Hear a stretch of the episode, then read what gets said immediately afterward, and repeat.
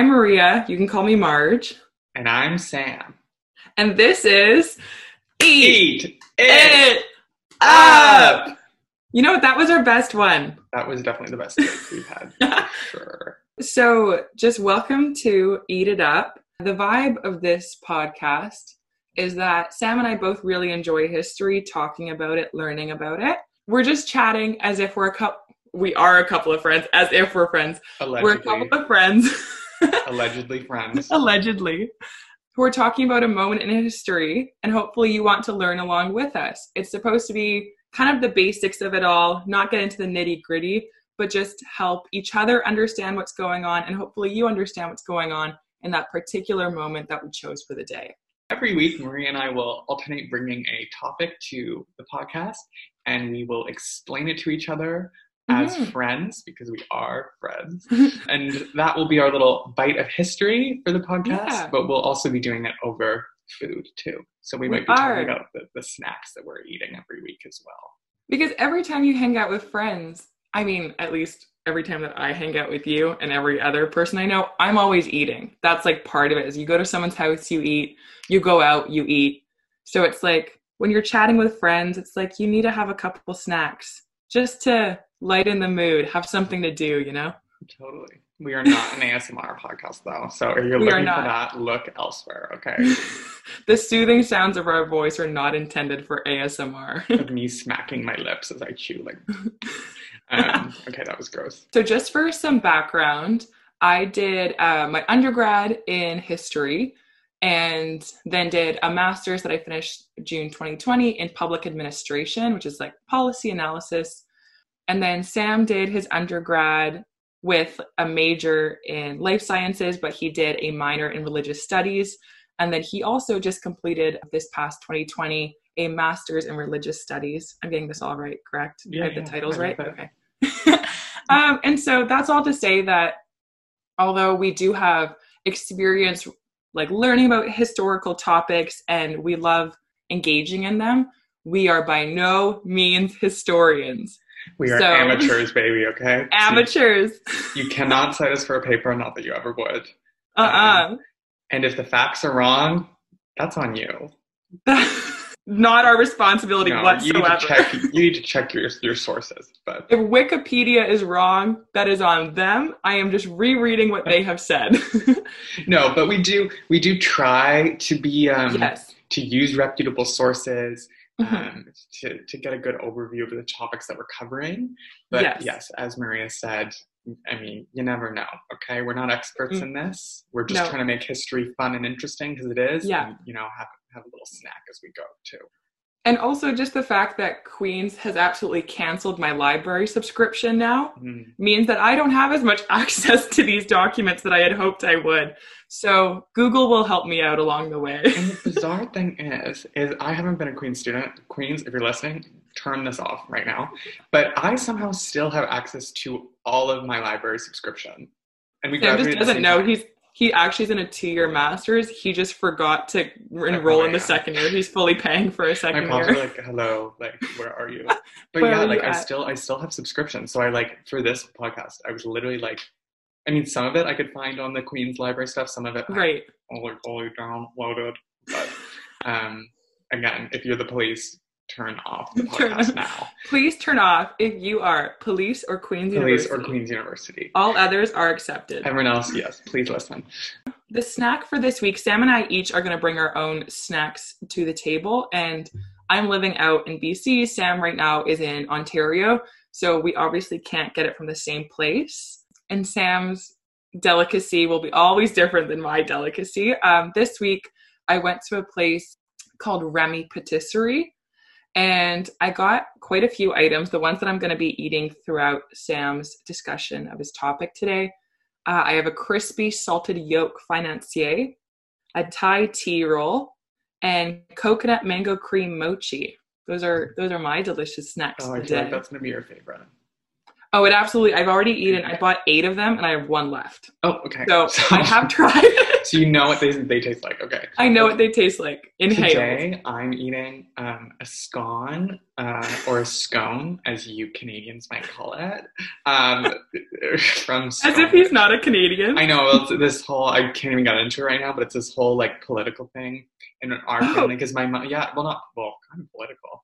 Um, in that like my mom is from New Zealand, and so she Mm. always used to make scones growing up, and it's very clearly in New Zealand Right. it's pronounced scone, not scone, Right. but in, in Right. Canada everyone says scone. So I was raised as a scone saying person, Right. But apparently. I mean, people here call it scone. So, so, sc- so scone and scone witch. I mean, whatever you want to call it. That's that's what I got. I got a, a lemon poppy seed. As you might notice, I Oh. will probably always have um, less interesting snacks than Maria. and sorry, where is it from? It's called scone witch. Scone witch, which Oh, I actually didn't even. I'm literally so dumb that like the theme of the episode. That's super relevant to what we're about I to talk should I reveal? Well, I guess people know what the theme is from the title of the podcast. the episode title will have it, but it will say for it, but I'm gonna we're gonna reveal it now. This Boom. podcast is gonna be about the European witch hunt. This today's episode, not this This- whole podcast. Oh yeah, did I? Okay, this. Let me say it again. this episode, not the whole podcast, is gonna be about the European witch hunt. Okay. Maria, do you know anything about the European witch hunt? Do you have The- any? The European one, no. I'm super into the American one You're a Salem. girl. Salem. Okay. The Crucible rocked my grade 12 year. Okay. See, I've never. Don't know. I know not. I'm opposite. I know nothing about Salem witch Oh, okay, that's fun. So you don't have any preconceived notions of the European witch hunt. In my head, Mhm. any witch hunt is like women being burned at the stake for being able to do certain things that others can't understand. That is what I have in my head of all witch hunts. But it's solely based off of Salem. Right. So I'm not sure how relevant it will be to any of what we're going to talk about. Well, from from my, I'll call it cursory research, Yeah. that seems pretty bang on in the case. Oh, of okay. Witch hunt. Yeah. Okay. So, um, context. When is this happening? Like 14th century to about 17th century, like halfway through the 17th century, generally. So, oh, so it's like a long period of time that it goes on. Yeah, the hunts are pr- particularly pronounced between 1580 and, and 1650. That's when it really picks up. But you Mhm. have cases of like women put on trial and Oh, burned at the stake or tortured Right. before that as well. right. So, And it's Um, all of Europe, or is it like parts of Europe? oh my gosh, I was just about to get there. Oh, you look the at- question. um, yeah, there's just this kind of spark between us. a little, a little riff. Um, so, so just a great question. So, you. Um, you're like I said, it's we're talking about the European witch trials. If you're looking for Salem, go elsewhere. um, Move to on go to the U.S. But um, European witch hunt, witch trials are happening predominantly in what's called the Holy Roman Empire at the time. Okay. Which, if you're like me, I hear the words Holy Roman Empire, brain shuts off. I don't want to hear about it. Mhm, Just mhm. a very, con- to me, a confusing system of governance, and yes. refers to a lot of places and actors that maybe no longer present Yeah. exist. But generally, the Holy Roman Empire, for those listening and who aren't aware, is regions of Germany, France, Switzerland, so kind of Western Europe, um, and parts of Italy as well. And so it's a, it's a, well, it's an empire. It's it's the only way I can describe it. It's basically Mhm. like an emperor is elected from these prince electors who are high ranking nobility in Europe to Okay. rule over that kind of general area. So I don't know why we really don't need to know much about the governance structure of the Holy Roman Empire, if you're wondering. But that that was just for me. I was like, what the F is the Holy Roman Yeah. Empire? I. I still the Holy Roman Empire, Prussia. I don't get what Prussia Oh ever was. It's like makes no sense. it's not. Russia. It's like Uh-uh. Austria. It's like oh my god. Yeah. Yeah, so until- yeah, certain things. Yeah, it doesn't make sense. sense. But well, I mean, it does actually. We just don't. Maybe we'll do an episode on the Holy Roman Empire. Exciting. Not. Fascinating. Um, no, so it's taking place mostly in the Holy Roman Empire. So, like, I think more than half of the prosecutions and executions take place in Germany, or what is Okay. today Germany. But there's also prosecutions and executions of women in France, uh, in northern Italy, uh, in Switzerland, and to a lesser extent in Spain, um, Portugal, and again, also to a lesser extent in England and Scotland. So it really refers to like a whole range of like witch hunting activities, but Right. like the, the the majority of it takes place in in Germany and Switzerland. Okay. So um, the kind of interesting fact about where it takes place is that it's mostly in areas that are what you might call like more weakly Catholic, so not as um, not Oh. as dominated by uh, Catholicism. It's more like mixed Protestant Catholic areas that you have Oh, high, okay. high cases of um, witch hunts. So again, Germany, Switzerland, these places where the Protestant Reformation starts to like take place, right? Right. after Martin Luther, 1517, nails his 95 theses to the door. You know, what I Oh, mean? facts, Kicks- Fact. yeah, I mean, did I prepare those? Um, yeah, it kicks off, you know, the Protestant Reformation. So it's Right. in those areas, and it's following actually the Protestant Reformation that the, the witch hunt really like starts going. You know, oh, uh, okay. Good to know. not like immediately, but Mhm. um, so in areas, for example, like Spain or Portugal that are more strongly Catholic, there's Mhm. not the same level of, of witch hunts really at all. So when where is it taking place? Holy Roman HRE. Mostly, HRE mostly Protestant, like more Protestant areas, areas that are Mhm. less dominated by uh, Catholicism, Mhm. and it ends generally in 1648, like 1650, which is also when the Pe- Peace of Westphalia happens. Which, if you haven't heard, Oh, that was the peace that ended like the Thirty Years' War. That was right. generally kind of a war between Catholics and Protestants, though it was also kind of a war between the Habsburgs and the Bourbons. Um, not really relevant, but it's just interesting that um, following that, there's this huge decline in witch trials, and you have like the last known witch execution in Switzerland in 1782, but you really don't see many witches being prosecuted or executed like Oh, after okay. the, the Peace of Westphalia. Okay. Yeah, so cliffhanger there. You're, you're, you're going, why? Why? My ears are perked up. Well, I'm not going to tell you. You're going to have to wait to the end of the app. I might tell you then. Okay. And then, I mean, million dollar, well, not million dollar question. This is like the $500,000 question. The million dollar question is after. But yes. who is this happening to? Well, you, Yeah. you guessed it, Maria. It's mostly women. So they think it's between. In yeah, a shocking turn of events, You're like, what? The witch trials are against women? women have been prosecuted historically. You're, yeah, it's okay. We're gagged. Um, but no, so they think between 75 and 85% of all witches who were uh, executed were women. But there were some men too. Oh. Interestingly, though, the men were generally tried more for heresy, so like not confining to Catholic do- doctrine, or for like political magic or like political sorcery. So trying to Oh. cast spells like against um, a king or like the Pope or something like that, Right. Which they didn't see so much in, in the cases of women. And I'll explain a little bit more about the crimes that women were accused of. But so there were some men, but it's it's predominantly women.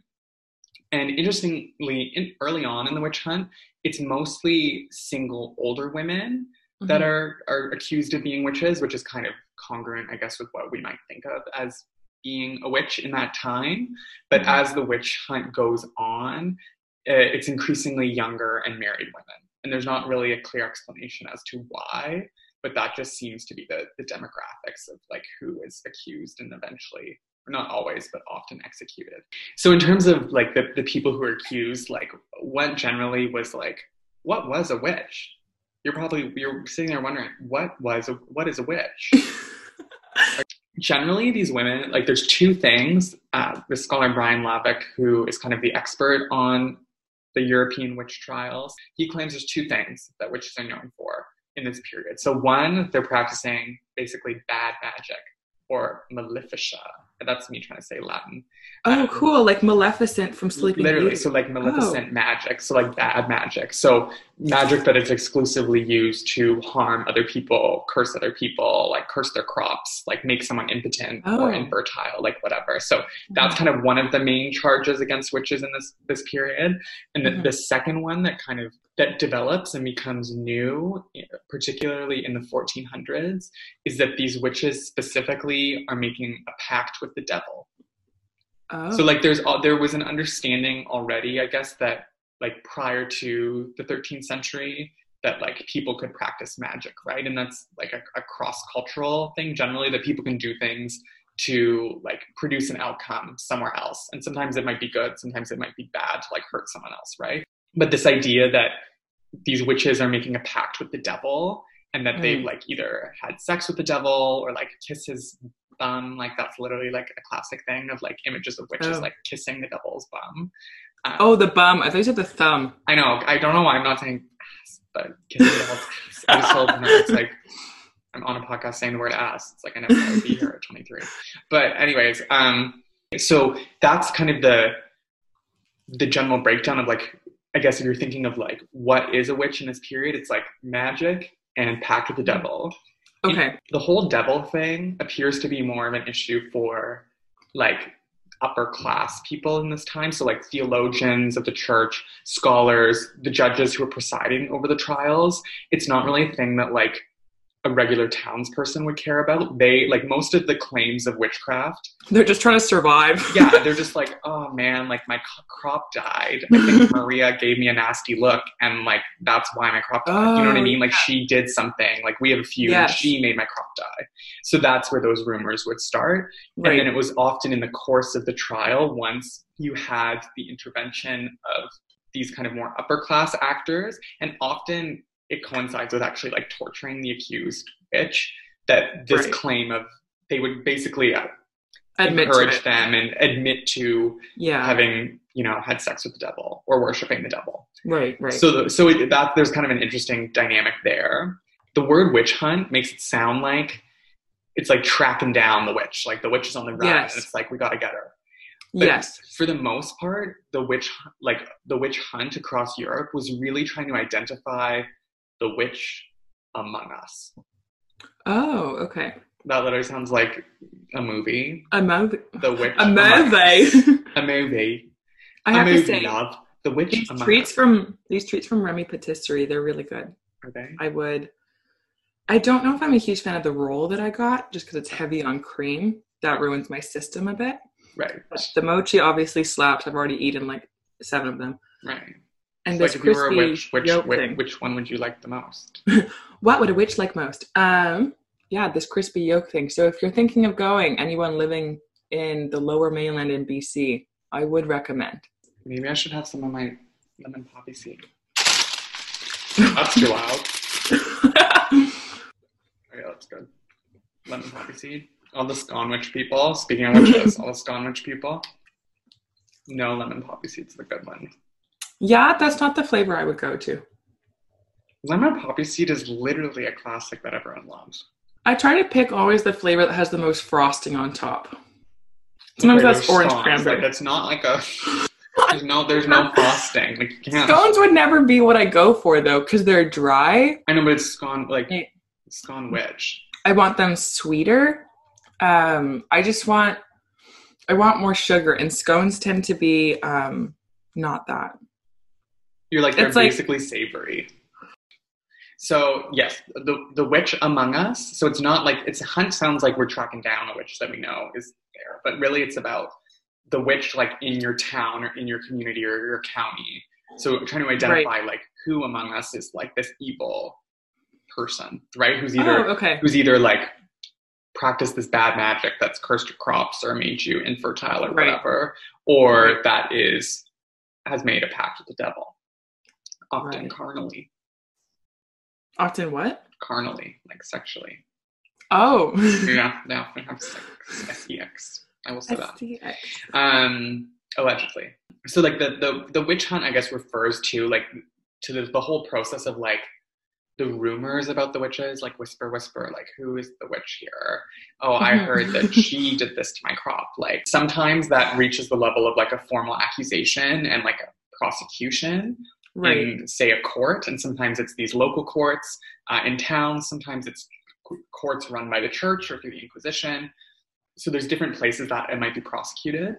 Um, but sometimes it'll reach that level of prosecution, and then from there, about half of all the like across Europe, half of the people that are prosecuted for being a witch and like convicted of it are executed. So Okay. in the whole scheme of things, it's like I think about there's ranging estimates, but they think around forty thousand women who were executed. Well, forty thousand people executed for being witches. Yeah. About seventy-five to eighty percent are women. Right. It's getting sad. and that took a dark note. Yeah. And so, like I said, like the two big things is like magic and devil worshipping. But yes. there's also this whole like iconography and like symbolism that emerges, particularly in the, the 15th century, around like what a witch is. So, like I mentioned, it's like magic, devil worshipping, but it's also like the things that they do are very Right. much what one scholar, um, Ben Yehuda Nachman, calls like anti-religion or like it's kind of like anti-Christianity. So all the things the witches are accused of doing or thought to do are like the mirror image of Christianity. So like women have sex with the devil and it's like a, a non-productive like infertile sex versus you think of, like the Oh. virgin birth right mary gives birth to jesus um, Right. without having had sex with anyone right um, or you think of like mass on sundays well the witches meet at night on friday or saturday and gather no. there and they spit on the bible and they you know what i mean so the, so all the We You know still what I spit on the Bible on Sunday morning. you're like what like, who doesn't do You're that? literally gonna get excommunicated if you keep this up, okay? So, so yeah, so generally, like the the image of the witch in this period is like the ultimate like bad Christian, like the heretic, Okay. the apostate, like the person who's mocking Jesus, who's mocking the church. That's like the incarnation of evil. And I mean, like the, the one of the interesting things, I maybe not interesting, but one of the interesting things that witches get accused of doing is um, like the main crime that witches are accused of outside of like devil worship or whatever else, but the main like crime, like kind of in the level of social reality, is like Mhm. infanticide. So like killing children, like Oh, killing ba- their okay. babies and eating them. Yeah, no, no. Yeah, which is like generally I think we disagree with. Um, Hmm. morally, like eh, it's fine line. You know, they used to do that. Um, like, I'm sure lots of places used to have to do that out of necessity, but in the Ukraine, like following World War One, a lot of them were starving, and so like there were parents who would like tell their children not to get near the neighbor's house because there was a fear that they would be snatched and then they were witches. Because actually, the Ukraine is the house of all witches. It is where they all reside. witches are. That's where they all went, actually. Um, no, I just thought it's interesting, like this whole Yeah. like fear and anxiety around like eating children and killing children, and like Yeah. sometimes like putting the like using the children to make ointment so that they could fly on like wooden sticks or whatever. Oh, Um, that would be cool. yeah. So I mean, well, maybe not cool. I don't know if it's like a worth trade off, but Hmm, okay, well. you're like, okay. it, it was before there was oil and gas, baby. You had to get you had to get You had to fly on a broomstick, Yeah. baby. Had to use Okay, so then why did it happen? Like, why wasn't it happening for like centuries beforehand? Or was it happening? We just don't know about it. Like, why did it kind of pick up in that time frame that these women were mostly, mostly women were being prosecuted? So yeah, it's kind of it's complicated. Oh, all things history are. So, like I said, like this period is defined by thinking of witches in a very Christian way, like thinking of them as having sex with the devil plus Yes. doing magic. Right? It's not just like any old person. It's like a, it's a very it's a very specific understanding of witchcraft. Um, and there's like literally seven million reasons that scholars have come up with for why it happened. Like there's Okay, really no consensus. and we're going to talk could- about each of them, right? We're going to Yeah, we'll talk. each- We can talk about a, little, a couple of theories. Not, we're not going to do seven million, but we'll do a couple theories. But an interesting point that Brian Levack notes is that like the witch hunts like happen across Europe, right? And there's Yeah. a, a general understanding of like what a witch is, and it's and like the witch iconography, right? Like it's generally a woman, it's generally someone who's doing magic, it's generally a devil worshiper, Mhm. whatever and what, whatever. But beyond that, he says like we have to look at the specific like witch hunt to see what caused them to Oh, occur because we can okay. point to like bigger things like the Protestant Reformation or the Renaissance or whatever as these like cultural conditions that made it so that like people understood Christianity a certain way and the devil and witches a certain way. But Yes. like the thing that actually ended up like getting people prosecuted and killed is often very specific. Right. Okay. So that's, just fair. a general that's just a general disclaimer here. Because like in some places in Europe, you might have like a bishopric, like an area that a bishop, a Catholic bishop presides over. You have no witch trials in this whole period. And then there's Right. other places where you have like 133 witches are executed in a day. Oh shoot. Okay. So it's like it's very it's not like everywhere in Europe uniformly or even in like Germany or whatever had the same experience of the witch hunt. Mhm, mhm, Okay, so the theories.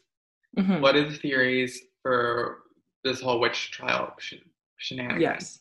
Well, there's a million. One of them, which seems to be more recent, Mhm. is that it's part of this competition between Catholics and Protestants, two religious groups, like the Catholics and Mhm. the Protestants. If you can make people feel protected from the witches, who are like this, you know, articulation of pure evil, then Yes. people are going to go to your side, kind of. Right. So, Okay. so that's their theory. I don't really buy it, respectfully. Peter, Right. listen, and Jacob Russ, if you're listening to this podcast, please turn, please turn, turn it off for your own sake right now. 'cause I'm about to They're listening since day But one. I just on. don't. I just don't fully buy that. Um, I Mhm. mean, I'm sure it's Mhm. like a factor in it that you have, like that it is competition because that is the context, right? You're trying to convince people Yeah. that either the better Catholicism is the correct interpretation, or people Yeah. should be able to interpret more individually, and that Right. like there's these anxieties and that they can protect you, and so you're going to convert whatever. But I, Yes. I just am like, okay, so like it's wrong. It's Well, just wrong. that's one. Yeah, I'm like it doesn't feel right. So I think no. So that's one theory. Um, okay. another one of the theories at the time, or I guess like something that's at least explanatory, is that Mhm. This is after the creation of the printing press. Oh yes. Thank you, man.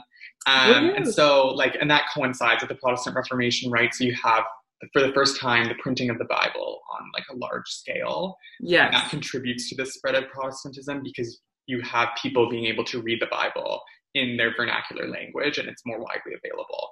That also means that books on witchcraft can be printed widely. And so there's a book that's published in 1487 called Malleus Maleficarum. It's by these two Dominican friars, Johann Sprenger and Heinrich Kramer. They're German. And it actually gave it away? Johann and Heinrich. Well, they could have been Austrian or Prussian. Fair. I don't know if they're not fair, fair. Russian.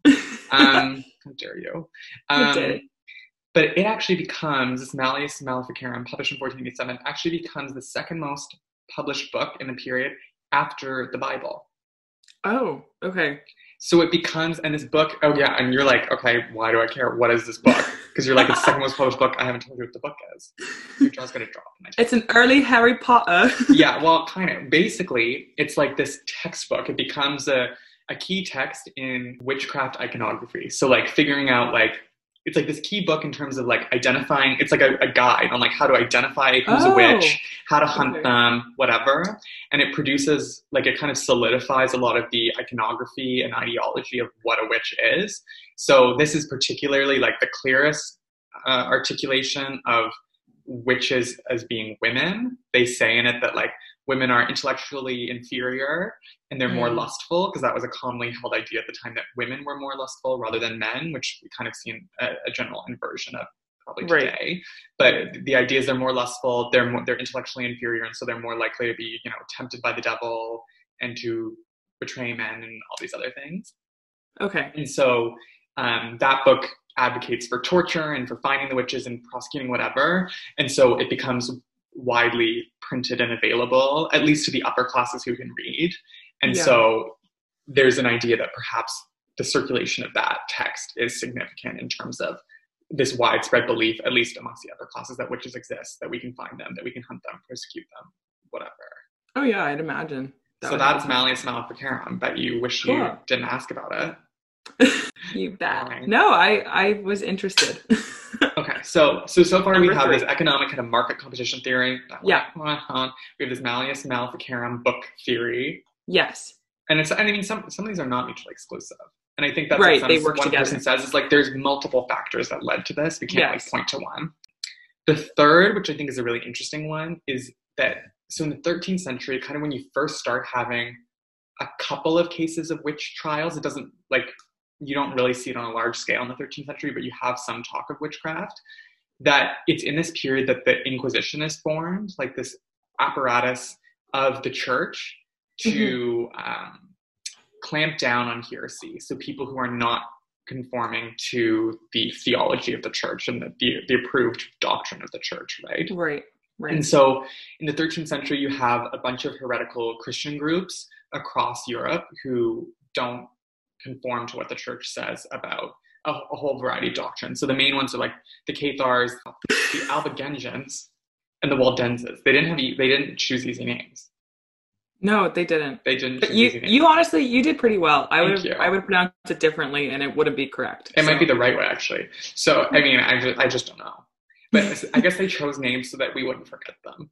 And hey, it worked. We're still we're still talking about them. We're, still, talking. gossiping We're still gabbering away. So the, the Cathars, the Albigensians, the Waldensians, they're these three groups, um, Christian groups, but don't conform to the, the Catholic Church's doctrine. You have these three heretical groups, and they're actually really successful in the Inquisition in terms of like shutting down the heretics. Like they really go underground. They they split them up, and so this this scholar, this sociologist Ben Yehuda Nachman says, like then you have like it's taken them maybe 50 years to like Mhm. mostly eradicate all these heretics but then you have this whole like professional class and apparatus and knowledge system that's organized around finding heretics but you kind of got rid of them all right. so it's like we need something to do it's like what Yes. are we gonna do and then they're like oh th- well there's witches like there's Ah. guys there's witches everywhere we gotta like Thank God. we got to stop them. And so his so his claim is that like you know how I was saying like in Spain and Portugal you see way fewer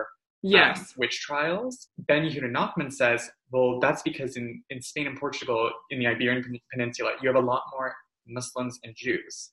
And so Right. they're seen as the heretics in the Spanish Inquisition, and they're the ones that are targeted. So yes. they have someone to like to blame. to target and blame and to Right. to justify their whole knowledge system and apparatus and activities.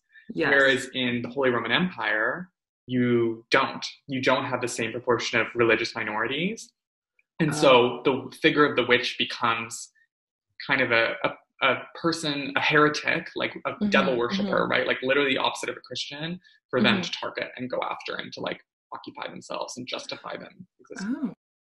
Okay, and there's lots. Of, I mean, there's lots of other theories too. Like a lot of the, like I said to you, it's like this idea of like social unrest. There's the Renaissance, the Reformation, the Catholic Counter-Reformation, where they're responding to the Protestant Reformation. Mhm. There's lots of things going on. Um, urbanization. There's a sense of anxiety. So maybe burning witches is a way of like is a way of scapegoating um, all the anxieties about this time on people who are socially marginal, like these women who have Right. like less power. So there's that theory. But one that I think is really interesting that again, my guy Ben Yehuda Nachman suggests is that in this period you have like you've had the Black Plague in the early 1300s. The most it's like you think COVID Iconic. Yeah. Iconic. Again, I'm like a COVID truther. I'm like, well, the Black Plague was a real virus. Like COVID is not. No.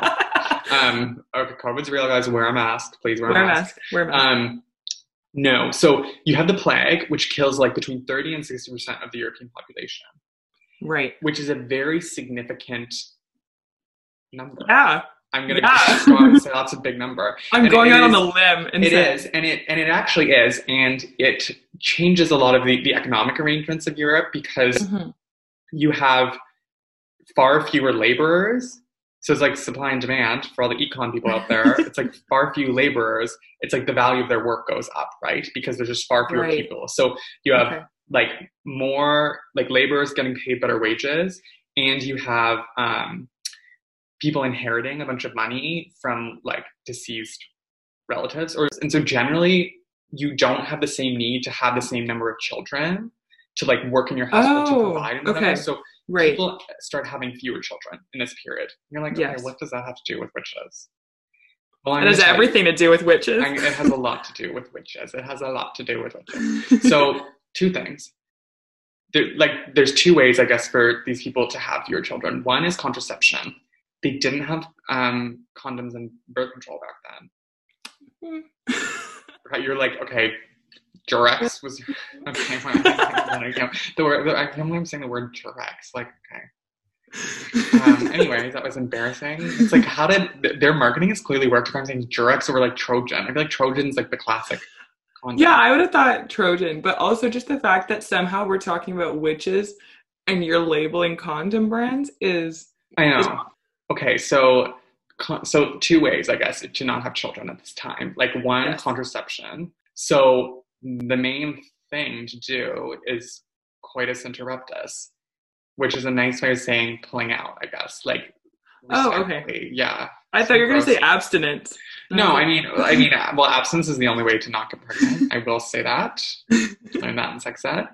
But at this time, one of the ways that like you stop having children is pulling out, which like obviously is not uber effective, but does work.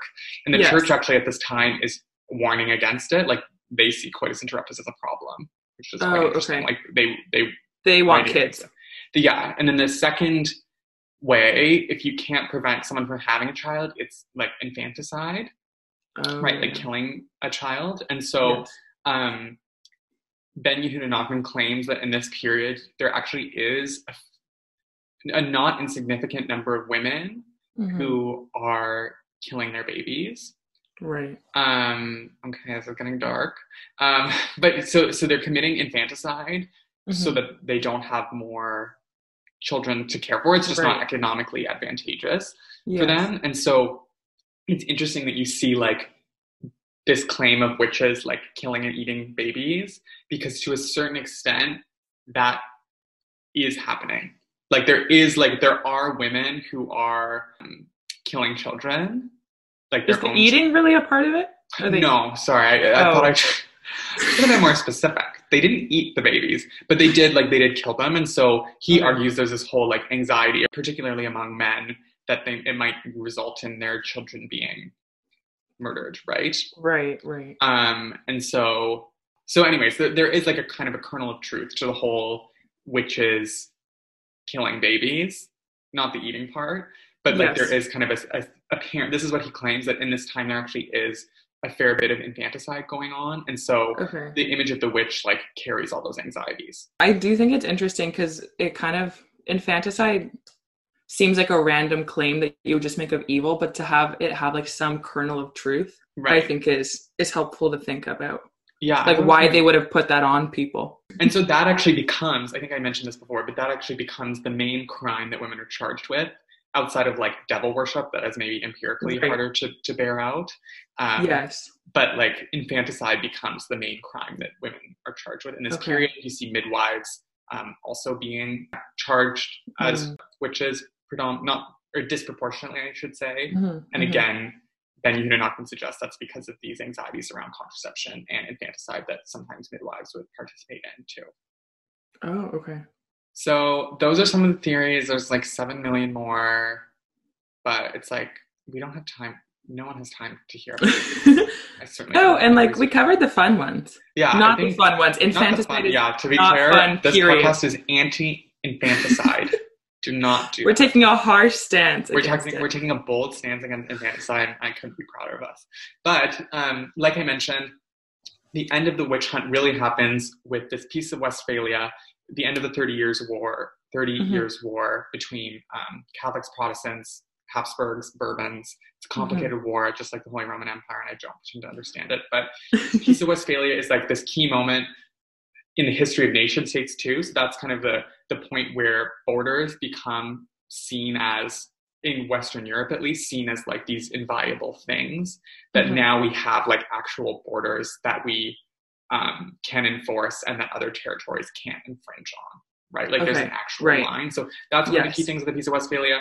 Another one is that there's an equal legal recognition of Catholics and Protestants in in the empire too, and it kind of Right. becomes seen as this basis for religious freedom going forward into today. okay. People say, like, it- clearly the witch trials, for the most part, disappeared at this point. Yes. Really has a good answer why. Like, I don't get, like, I don't understand how the Peace of Westphalia was like, we're done with like hunting witches. Yeah. But Yeah. People think it's like, well, there's less, you know, Catholic Protestant conflict. There's less. It's the resolution of all these social anxieties about the place of Catholicism, Protestantism, our morality, whatever. I'm like, okay, I don't get. Uh, Yeah. but I'm just telling you that's what happened. But 1782 is the last like recorded trial Okay. where a person is executed for being a witch In Europe. in Europe. Okay. So that's that's that's it, folks. That's 13th century, 17th century. It's a whole thing.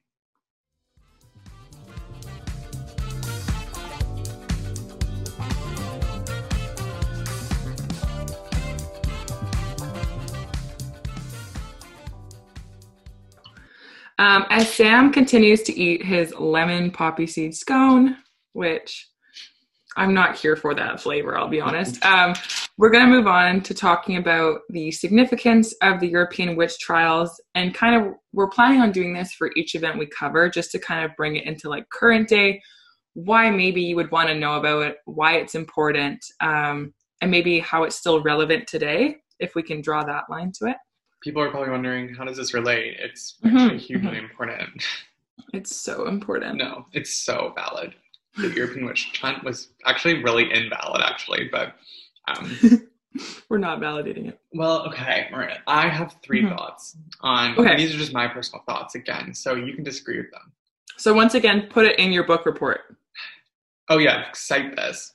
Um, or and you can disagree if you think, but these are the three things Ooh. that I think are the major significance of the European Mhm. witch hunt and the witch trials. Like Mhm. one, you have in this period you have the solidification of like witch iconography. So Mhm. all the things that we see, or not all, but a good portion of like the witch pop culture references we see in things like if you watch the Chilling Adventures of Sabrina, or like the movie The Witch, or American Horror Story Coven, or even like Harry Potter. Yes. Oh my Have you gosh. seen any of those? You've seen that one.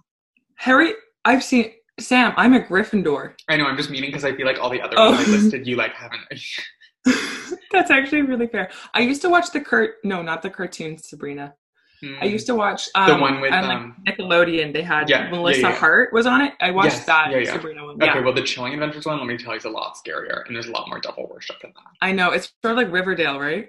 Yeah, it is. How am I putting Riverdale on that? But yeah, it, It it's is, too it is. scary for me. But you know what I mean? Like a lot of the the imagery or the references of to witches becomes really packaged together in this period. So like Right. ideas of like devil worship, like that's in Chilling Adventures of Sabrina and the Witch, or like um like flying broomsticks, even in Harry Potter. Like all of that comes from this period of like um, or is at least solidified in this period of like this is what a witch is. It's like people who have flying sticks and that's how they get around, or like pointy Mhm. hats or older women, whatever.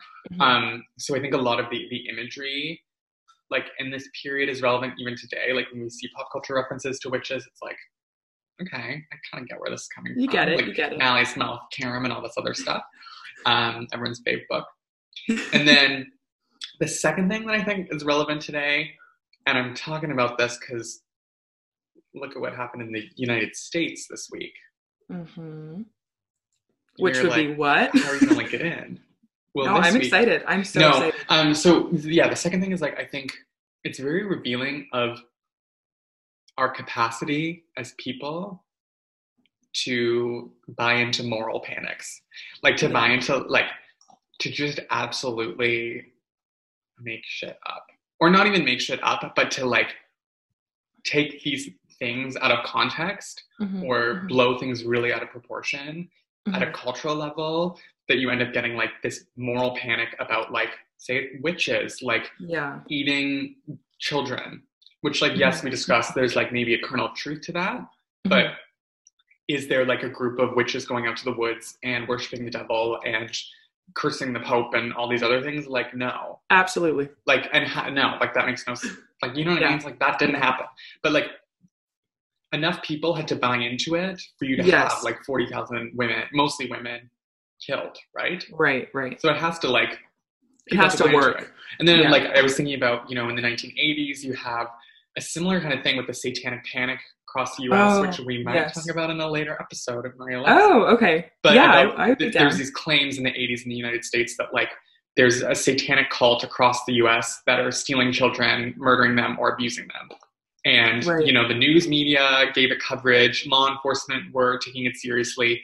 And in the end of the day, there were like literally zero proven cases And I of it. Like it was purely Yeah. fabricated. And then you even look more recently to QAnon hmm and this idea there's this global cabal of child murdering elites who are like eating the flesh of children it's Mhm. like witches did that first okay like they came up with the whole at least the eating children part like they're the og child Yes. eaters Yeah. um and you look at like and it's totally absurd and like i'm fascinated by it and read all the time i'm sure a lot of people listening are Sam's a very active member on QAnon. yeah sorry i should clarify i am a qanon member I know about this.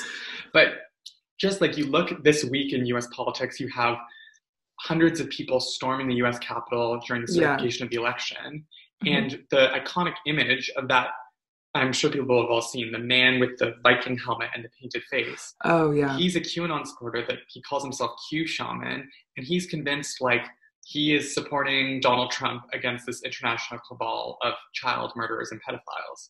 Yeah. And it's, so it's like, no, I'm not trying to say like they are the new like people who believe in witches, but like there's a lot No. of similarities in that like you can have a huge demographic believe Mm. in these things that has so little evidence Right. and it to have really serious political consequences. And we're seeing Yes. it and we'll see the outcomes of it for Yeah. probably years to come.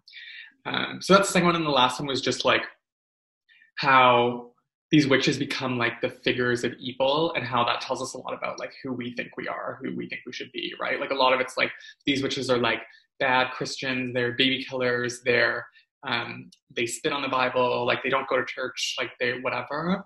And Right. how a lot of that is just like the the people in that period trying to define like who is a good person, who Right. we are, and well, no, we're not like a witch. We have to hunt them out in our community.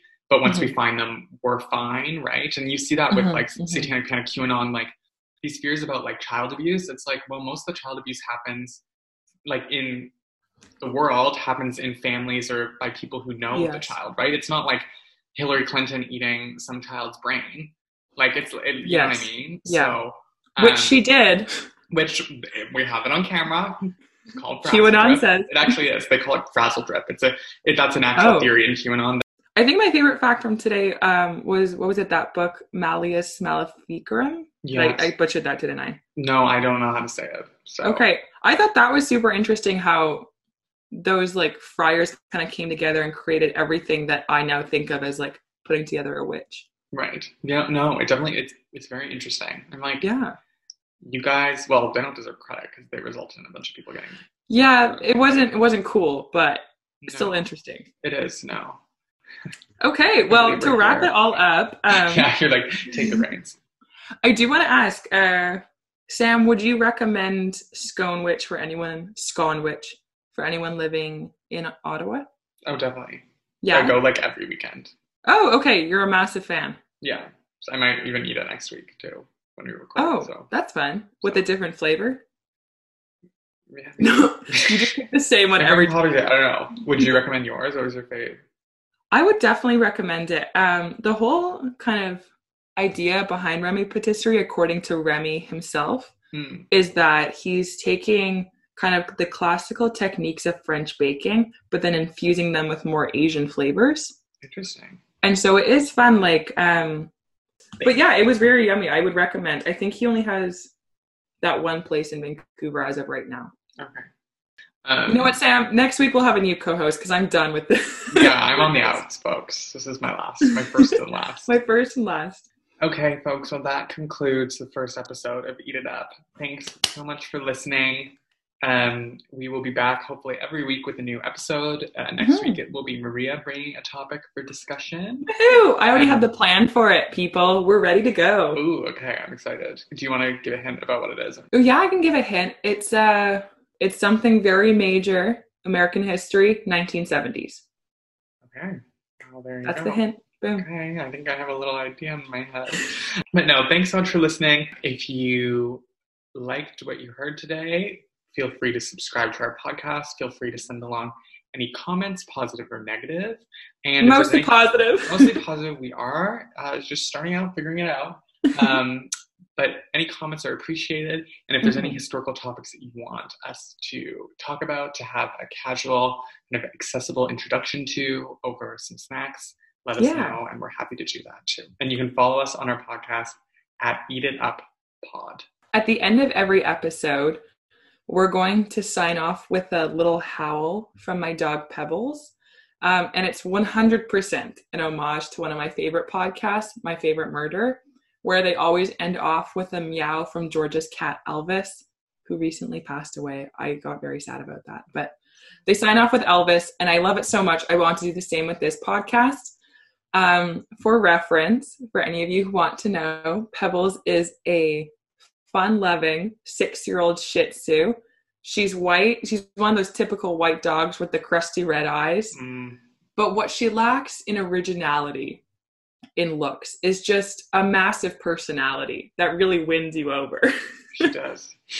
and out of all the crusty eye dogs out there, she's a cute version of them. She's not as long as you look at her front half, her back half's not her best end, but her face is the money maker. We're ending off with a sign off from Miss Pebs, her classic howl, something she does every time we come home because she's not allowed to bark, although she still does. So there you go. Thanks for listening. See you next Bye bye. Bye.